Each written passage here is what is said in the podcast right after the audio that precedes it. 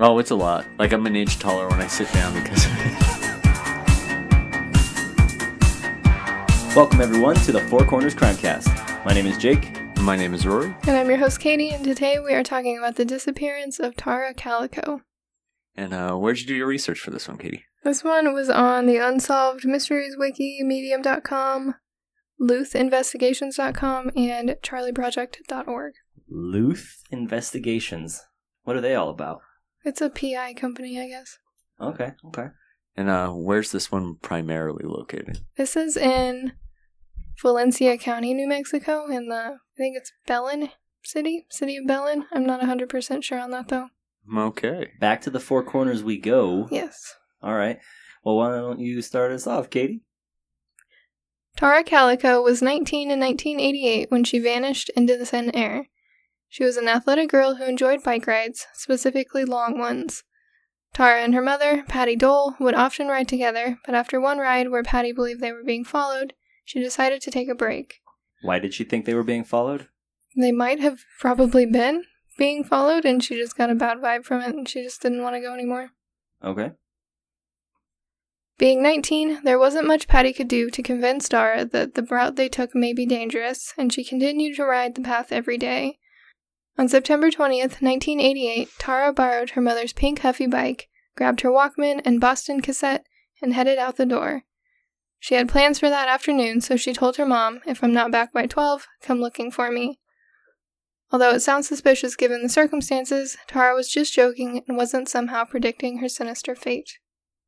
It was really interesting because, you know, in the late 80s, things were different, which is, I think, something we're going to see a, probably a lot in this episode where things that these days would probably strike us all as like really strange was um, like there wasn't as much crime, I guess, back then. So people might joke about it. Oh, it wasn't like as mainstream. My, I like the idea of crime being uh, mainstream, and then like the hipster doing like like crime before it was crime. No, no, like people, like it, it wasn't as um, not glorified, but it, it, people didn't know about it as much. Like people were naive, like, and so you you know you joke about it, but you didn't actually really think that probably anything would ever really happen to you. Around 9:30, Tara headed out the front door for her normal 36-mile route down State Road 47 in Belen, New Mexico. I couldn't find any pictures, but from what I understand, State Road 47 was extremely desolate in 1988. Even today, if you look on Google Maps, there are only a few houses, businesses, and churches sprinkled sporadically along the road. It runs parallel with the Rio Grande River, so most land to the left of the road looks to be pastures for animals, and some of it is wildlife conservation area. Most of New Mexico is desolate and not much there. When you're driving through there, it's like takes forever because there's so far between towns. And then So- you go to Albuquerque and get murdered.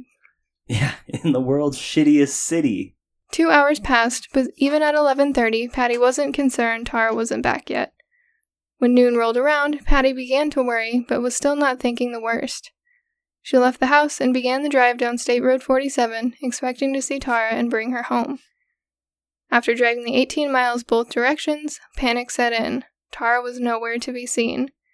This was absolutely not like her. Tara was extremely diligent about following through on plans and was supposed to meet her boyfriend at 12:30 to play tennis. Patty called police, who began the search immediately. So this is a morning ride that she took, right? She left at 9:30. Last time she was seen was at 11:45ish. Okay. So in three hours, she's gonna do thirty six miles. That's pretty good. The sheriff of Valencia County, Lawrence Romero, spoke to Patty and Tara's stepfather John and understood off the bat that Tara's disappearance was due to foul play. And how did he realize this so quick? Because she was just so thorough about following through on plans, and they basically explained this is not like her. She would never do anything like this. And he went, okay, well, then someone took her. Someone he might have known? Yes. Just saying, this sheriff is suspicious. Not really. He's doing police work well. It's he knew not. right off the bat. He knew After right- talking to her parents, yes, he knew right off the bat. The search of the area around State Road 47 began, as did canvassing what little buildings were nearby. Police learned that someone had seen Tara, and most likely her abductor. They reported that they witnessed an older model pickup truck following Tara, at times driving right next to her. it was described as a light gray or white 1953 or 1954 Ford pickup with a hand painted camper shell. And nobody thought it was strange that the truck was following the girl. Like they noticed it. They're like, "Oh, the truck's following her." Nah, no big deal. If we believe the confessions that were given later, they were talking to her and she wasn't like fleeing from them. So more than likely they watched and assumed that she knew the people in the truck because they were around her age. And, And- chit chatting. Yeah. Chit chatting. Okay. The next day, as the search continued, the Boston tape Tara had taken with her, along with the front window of a Walkman, was discovered. According to the Charlie Project, the tape was found around three miles from their home and heading away from the residence, indicating she had dropped it early in the ride. We know that she wasn't abducted at this point, as the last sighting of her was around 11:45. Police also found bike tracks leading off the road into the dirt about a 100 yards, where tire tracks were also discovered. As police continued to search in the following days, they discovered that it wasn't just one person who had seen the truck following Tara, five people had seen the same thing. On September 24th, pieces of a Walkman radio were found outside of the entrance to John F. Kennedy Campground, 20 miles away from where Tara had disappeared. While police weren't sure this was related, Patty believed that Tara intentionally broke the Walkman to leave a path for police to follow. Was it the same type of Walkman? Yes. I found my Walkman the other day. It had a little clear window on the front too. I don't know if they made a bunch of different types of Walkmans in 1988, did they? Uh, I don't know actually. I don't know. There's probably an off-brand and then Sony. So this was just outside of her biking range, though, right? She went 18 miles away and came back, and that's how she got her 36 miles. This was 20 miles away from where she had disappeared, so oh shit! So, it was far from. so like, It wasn't like she went 18 miles and this was an extra 2 miles away. This is 20 miles away from where she disappeared. okay. So this is almost 40 miles away from where she started. Mhm. Okay. That's why they weren't sure. They they said no, more than likely this is just another Walkman that someone had broken, but Patty was pretty sure that it was related. If it was 2020, you'd probably know it was the same Walkman though. There's only three Walkmans left in 2020. Exactly. Your chances are a lot better. After the first few days of heavy searching, the case began to go cold. This wasn't due to lack of effort on the part of the police or the family. Unlike we see frequently in missing persons cases, especially those of adults, the search for Tara began immediately and at full force, leaving no time for her abductors to make any mistakes. Despite this, she had seemingly vanished into thin air. On October 25th, Sheriff Romero announced that he believed two people were responsible for Tara's kidnapping as witnesses reported seeing two people in the Ford pickup that was following her. The witnesses that saw the truck's occupants described the driver as 5'9 to a 6 foot male with reddish brown hair. They said the license plate began with WBY or WBZ and ended with a 6. Four interviews were held based on the sketch created of the truck, but nothing came of them. It's, I don't. I would say it's probably not that common to see a mid-model '50s Ford F100 with a uh, camper shell on it. So I kind of feel like that truck would stick out a little bit. But then again, this is also In the 80s. yeah, 30 years That truck's ago. only 30 years old back Yeah. then. Maybe. Probably at least a few more of them on the road. Nine months after Tara's disappearance, the case jumped back into the spotlight. On June 15th, 1989, in Port St. Joe, Florida, a woman walking into a convenience store noticed a white, windowless van sitting in a parking spot. She thought nothing of it, went inside and did her shopping, and when she came back out, the van was gone. Lying on the ground where the van had been parked was a Polaroid photo, which the woman picked up. The picture that she discovered is probably one of the most well known photos to anyone who has an interest in true crime. If you haven't seen it, I highly recommend looking at it. The photograph shows a girl and a young boy, estimated between 8 and 10 years old. They're lying on blankets and their heads are propped up on pillows. It appears they're in a cargo area like the back of a van. The girl and boy both have duct tape over their mouths and their hands are seemingly tied behind their backs. Their feet are out of frame, so you can't see if those are bound as well. Both are looking directly into the camera, but their eyes don't seem fearful, more like more so like they're tired. A copy of the book My Sweet Audrina is laying next to the girl, written by V.C. Andrews, Tara's favorite author. That seems like a bit of a coincidence. Yeah, it seems real strange. Because I don't, you know, most people probably don't all like the same book. When the woman picked up the photo, she took it straight to police. Not knowing who the children were, only that they were more than likely in distress, roadblocks were set up around Port St. Joe to stop any white vans and check their cargo areas. Unfortunately, they were too late and the van was never located. Police studied the photo and determined it had been taken after May 1989, as the film used had not been available to purchase before then. After trying to identify the girl and boy in the photo, it was broadcast on the television show A Current Affair. One of Tara's stepfather's friends saw the episode and immediately recognized the girl in the photo as Tara. He called John, and he and Patty looked at the photo and confirmed that they believed that it was Tara. According to the Charlie Project, the girl in the photo had been seen earlier in the day along the beach with a few white men who appeared to be giving her orders.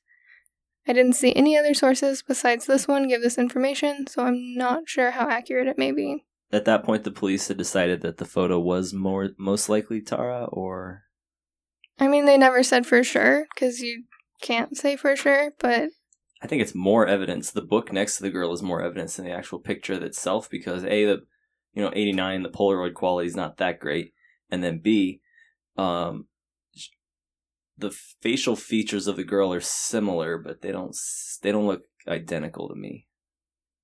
yeah, and I mean, police aren't going to go to Patty and say, This is for sure your daughter, she's alive, Right, right. because that would be fucked. So they never said, like, yes or no, they said maybe. We don't want to get tied down to anything here, but we got this picture. Yeah, I mean, you can't, because you can't give Patty that hope that her kid's alive when in reality she's more than likely not. In comes the rookie detective. He's like, "Yeah, this is looking like great news," and they're like, "No, no, no, no, no, no, no, no, no, no." Many questions remained after Tara was identified as the girl in the Polaroid, but the most important was who was the boy? The family of Michael Henley came forward after seeing the photo and said they believed it was him. Nine year old Michael had disappeared during a camping trip with his father in the Zuni Mountains of New Mexico on April 21, 1988. Oddly enough, Michael disappeared only 20 minutes after arriving at the camping spot. Police believed that he simply wandered away and be- began a massive search of the surrounding area. A few days into the search, a snowstorm hit the area, halting any progress. A forensic sketch artist compared photographs of Michael and Tara with the Polaroid and said they were 85% certain that they, that they were the ones pictured. The theory stood until January of 1990 when Michael's remains were located. An autopsy listed his cause of death as exposure and hypothermia and ruled out the possibility of foul play, meaning Michael was definitely not the boy in the photo. Which had to be a bit of a letdown for his parents. Yeah, and that seems to be a bit of a setback in proper identification because it's the person who said, I'm 85% sure, was wrong about that, may, he may be wrong about the Terra as well. That is Tara. very true. Tara, sorry. Alright, so now I'm gonna have you guys look at the picture of Tara and the picture that was found outside the convenience store, and I want you guys to tell me what you think. That's And a this- tough one. The picture on the of her, it, I think it's a school photograph, was I think when she was 18 because she was still in school, so I assume it's like one of her senior pictures. So she wasn't exactly the same age, but you don't look that different in my opinion with a year gap between pictures. I think the girl in the picture has bigger ears Which picture are we're looking at too? in the van. The girl in the van, look how her ears stick out of her hair, like pretty, pretty profoundly. This girl's ears are tucked behind her her hair. You know, they like they don't try to stick out of the hair. I don't know. It could be her. The nose is really similar. I don't know. I, I want to say yes, but then again, I'd have to stare at these pictures for a lot longer to actually be able to see if there's any identifying features. But I'm sure the police have already stared at it plenty. Yeah, and I mean, her hair's similar. Her eyebrows, though, are what gets me, because in the school photo, her eyebrows are pretty arched, and in the van photo, she has pretty flat eyebrows, and that could be her expression, but she looks extremely different, in my opinion. She looks really tan in the tied up photo. That could be the lighting, though, That could if be you her. think about it, because she is in the back of a van. It also doesn't look like she has freckles in the the, the van girl doesn't have the amount of freckles that Tara had. So, what do we think? No? No, I don't, don't know. think so. I don't think so. The only thing really that caught people up was that The book. the no, no one was as worried about the book as you are. The what do you mean? No one's worried about the book. It's her favorite author. That's more convincing than the picture of the girl. That's just like it could be a total coincidence It though. could be a teeny bopper book. Sus AF. That's all I gotta say. The only like major thing is it's really hard to see in this picture, but the, in the Polaroid on her calf, she has a scar. And apparently Tara had a scar in the same spot that looked the exact same way. But I mean, I feel like that's a pretty common area to injure yourself when you're like a child. That is a new development, though. Since the discovery of the first Polaroid, two others that may be of Tara have surfaced. The first was found at a construction site in Montecito, California, and Patty believes it is Tara. The film on this one was also examined and determined it had been not been available for purchase until June of 1989. Photo is very blurry, but it shows a dark-haired woman lying with her face to the camera and duct tape over her mouth. No thoughts on that one? Um, I don't. That could be anyone. That Yeah. could be anyone. That's a real blurry picture, and it's really a kind of scarier picture. I mean, that person could technically not be alive. In that situation, I'm gonna go ahead and say probably not. It could also be a BDSM thing, though. You That's true. It could just be in the middle of the action, someone snapped a picture. It's not like tying people up is like a weird sex thing. The third photo is of a girl sitting next to a man on an Amtrak train. The man appears to be laughing at her and pulling her head back. Her hands are bound in front of her. She had a cloth gag in her mouth, and her eyes were covered with gauze. Patty Dole wasn't able to say if this photo was Tara and thought it might be a sick joke of some sort. The film used in this Polaroid wasn't available until February of 1990. That looks like an airplane ride to Epstein's Island. I don't know. That kind of looks like a more of a gag photo than the others do. And even, I mean, I'm sure that girl would agree with you. even the first one of them in the van, some people have said that it's possible that that is not real either, because Yeah, You like, can't how do you see that keep the their hands are bound. up? Yeah. you, you know, I don't know why someone would take a picture like that, but it wouldn't shock me. After the discovery of the Polaroids, the case went cold once again. Both Patty and John were deputized by the Valencia County Sheriff's Office in 1991, which allowed them to basically be official police officers and work the case on their own. What is this? An old Western movie? I feel like it may allows them to have access to police files and things like that, so that they Exactly, don't yeah. have to wait. They, you know, hopefully get that information when it comes in. Yeah, So- and they could liaison themselves, basically. Yeah. They could carry guns. So, So the basi- real cops were busy.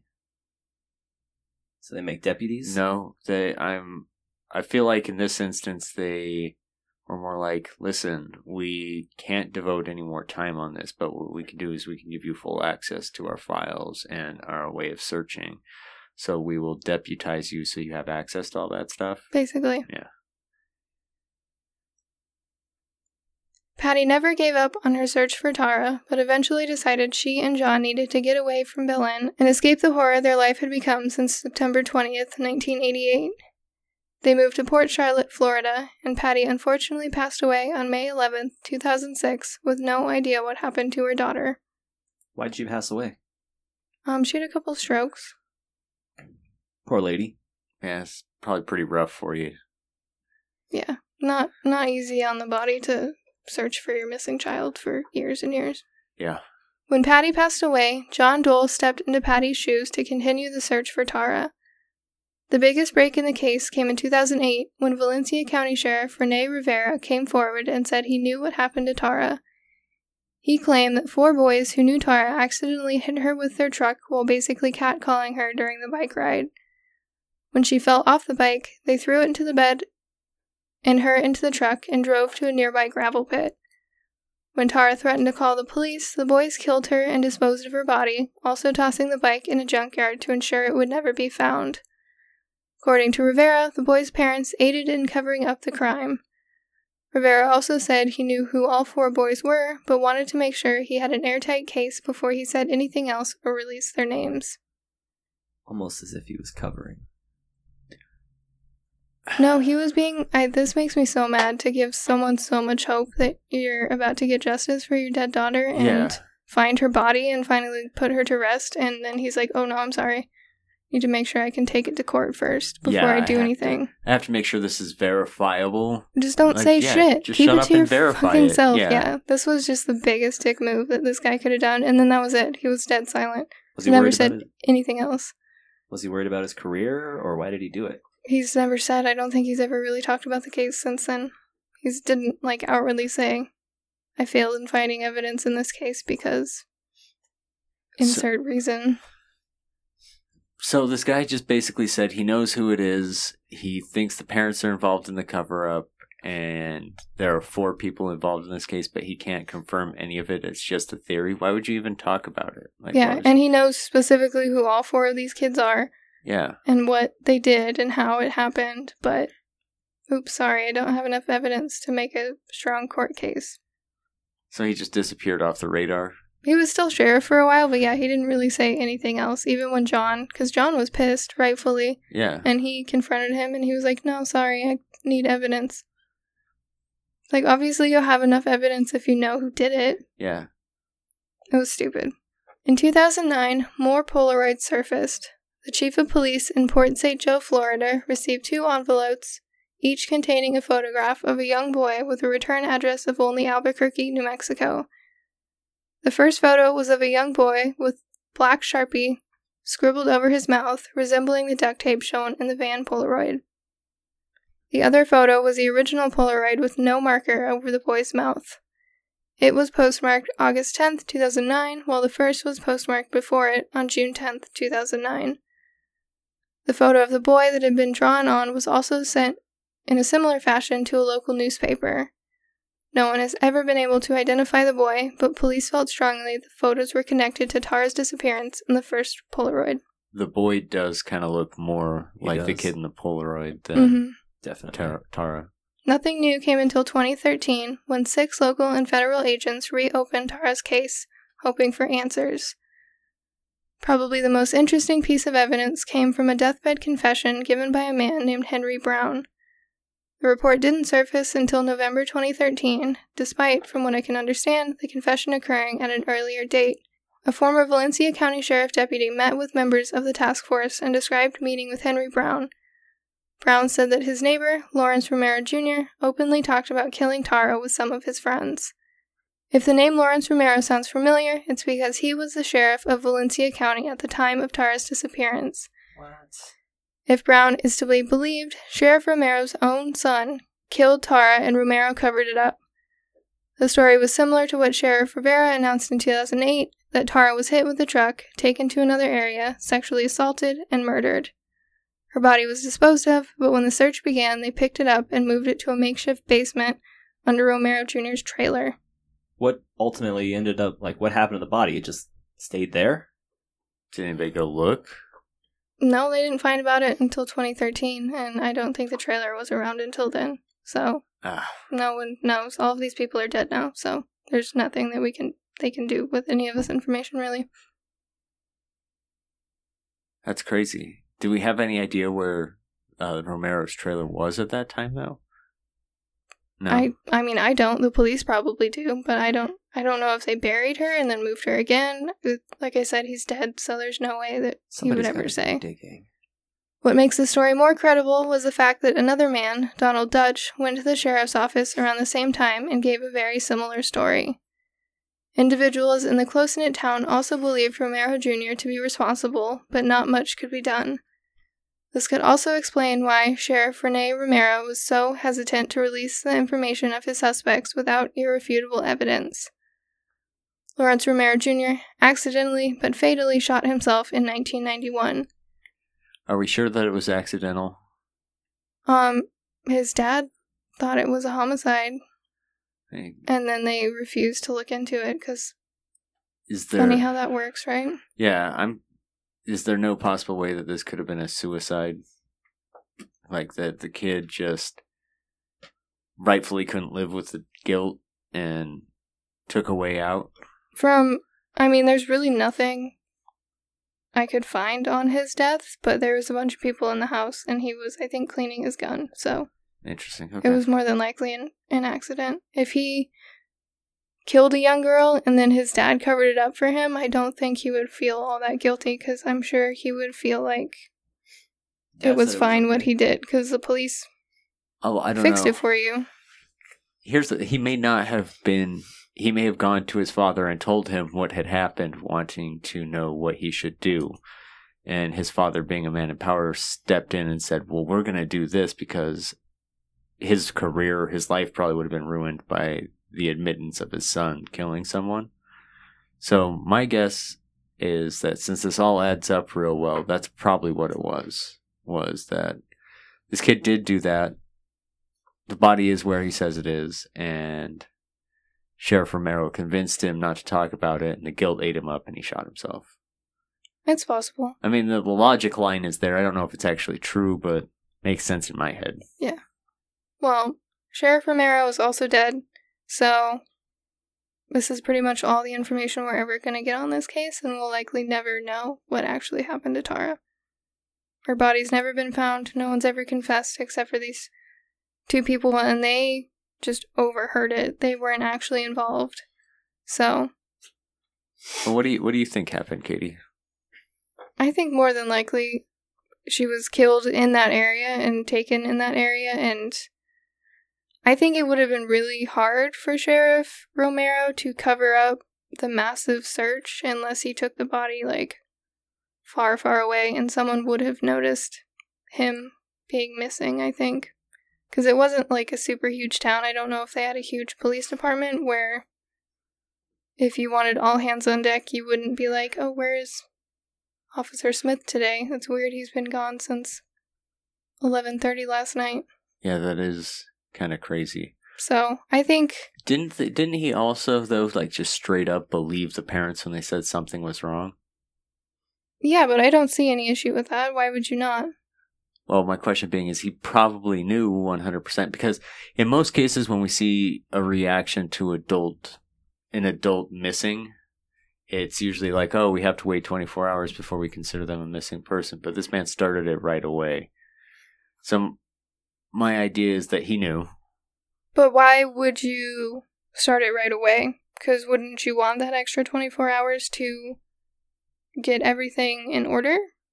I mean, this was immediate. This search started immediately after she disappeared. Like why would you not want that time if they put her body somewhere and then they needed to move it, why would you not want to wait Oh, I guess I'm to still start searching? I guess I'm still thinking that this is the day and age of cell phones where his son he gets a frantic call from his son. No. No, that didn't happen. Okay.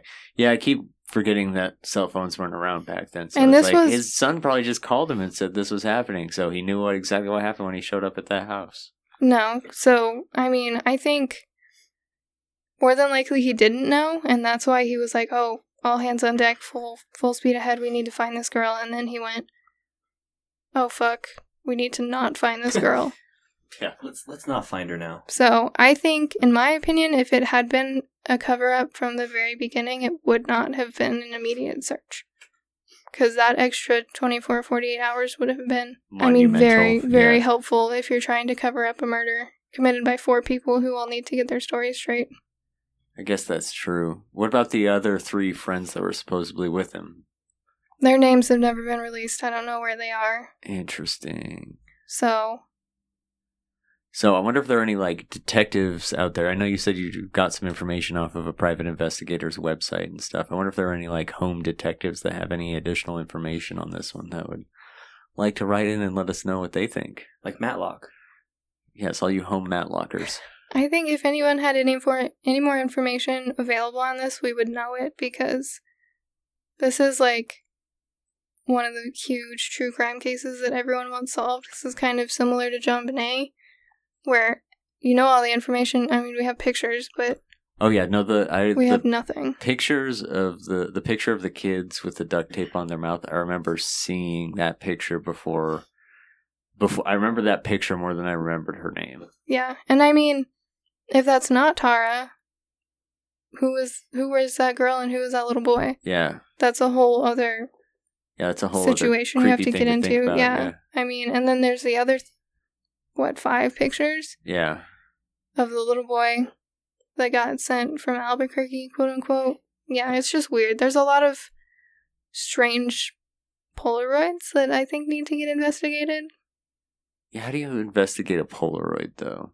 In this day and age, with the National Center for Missing and Exploited Children, it might be easier to compare, but obviously that hasn't gone anywhere. So, what if this little boy that we're trying to find a missing persons flyer for isn't missing? Yeah. What if someone's dad just decided to take a really weird fucking picture one day? That's true. I mean, parents are weird. He could have saved it for his scrapbook saying, This is how you keep the kids quiet on a long country exactly, trip. Exactly, yeah. And then there's the other ones. Is that the same boy? Is that not? Because that looks like it's just a snap of his face. Yeah. And it could have been taken by his parents. Yeah. I don't So- know, this is weird. Yeah, there's a lot of questions that I don't think will ever probably get answered. it's just gonna stay an unsolved mystery, huh? Was that gonna do it for this week? hmm Yep, that's it.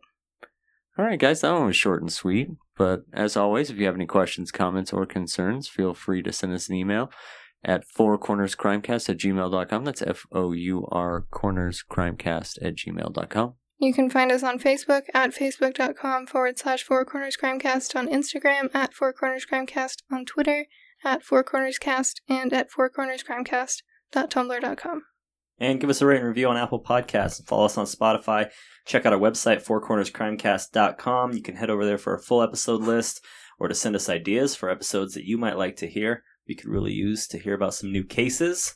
If you guys want to send those in. Or you can just get your free sticker from our merch store by entering the code Bingo Bango at checkout, getting it shipped out to you 100% for free. So just remember this week the Alaska state bird is the ptarmigan, and it takes one bear for 21 people. All right, we'll talk to you next week, guys. See ya. Adios, motherfuckers! Does the donkey have to be the boy in order to get a meal?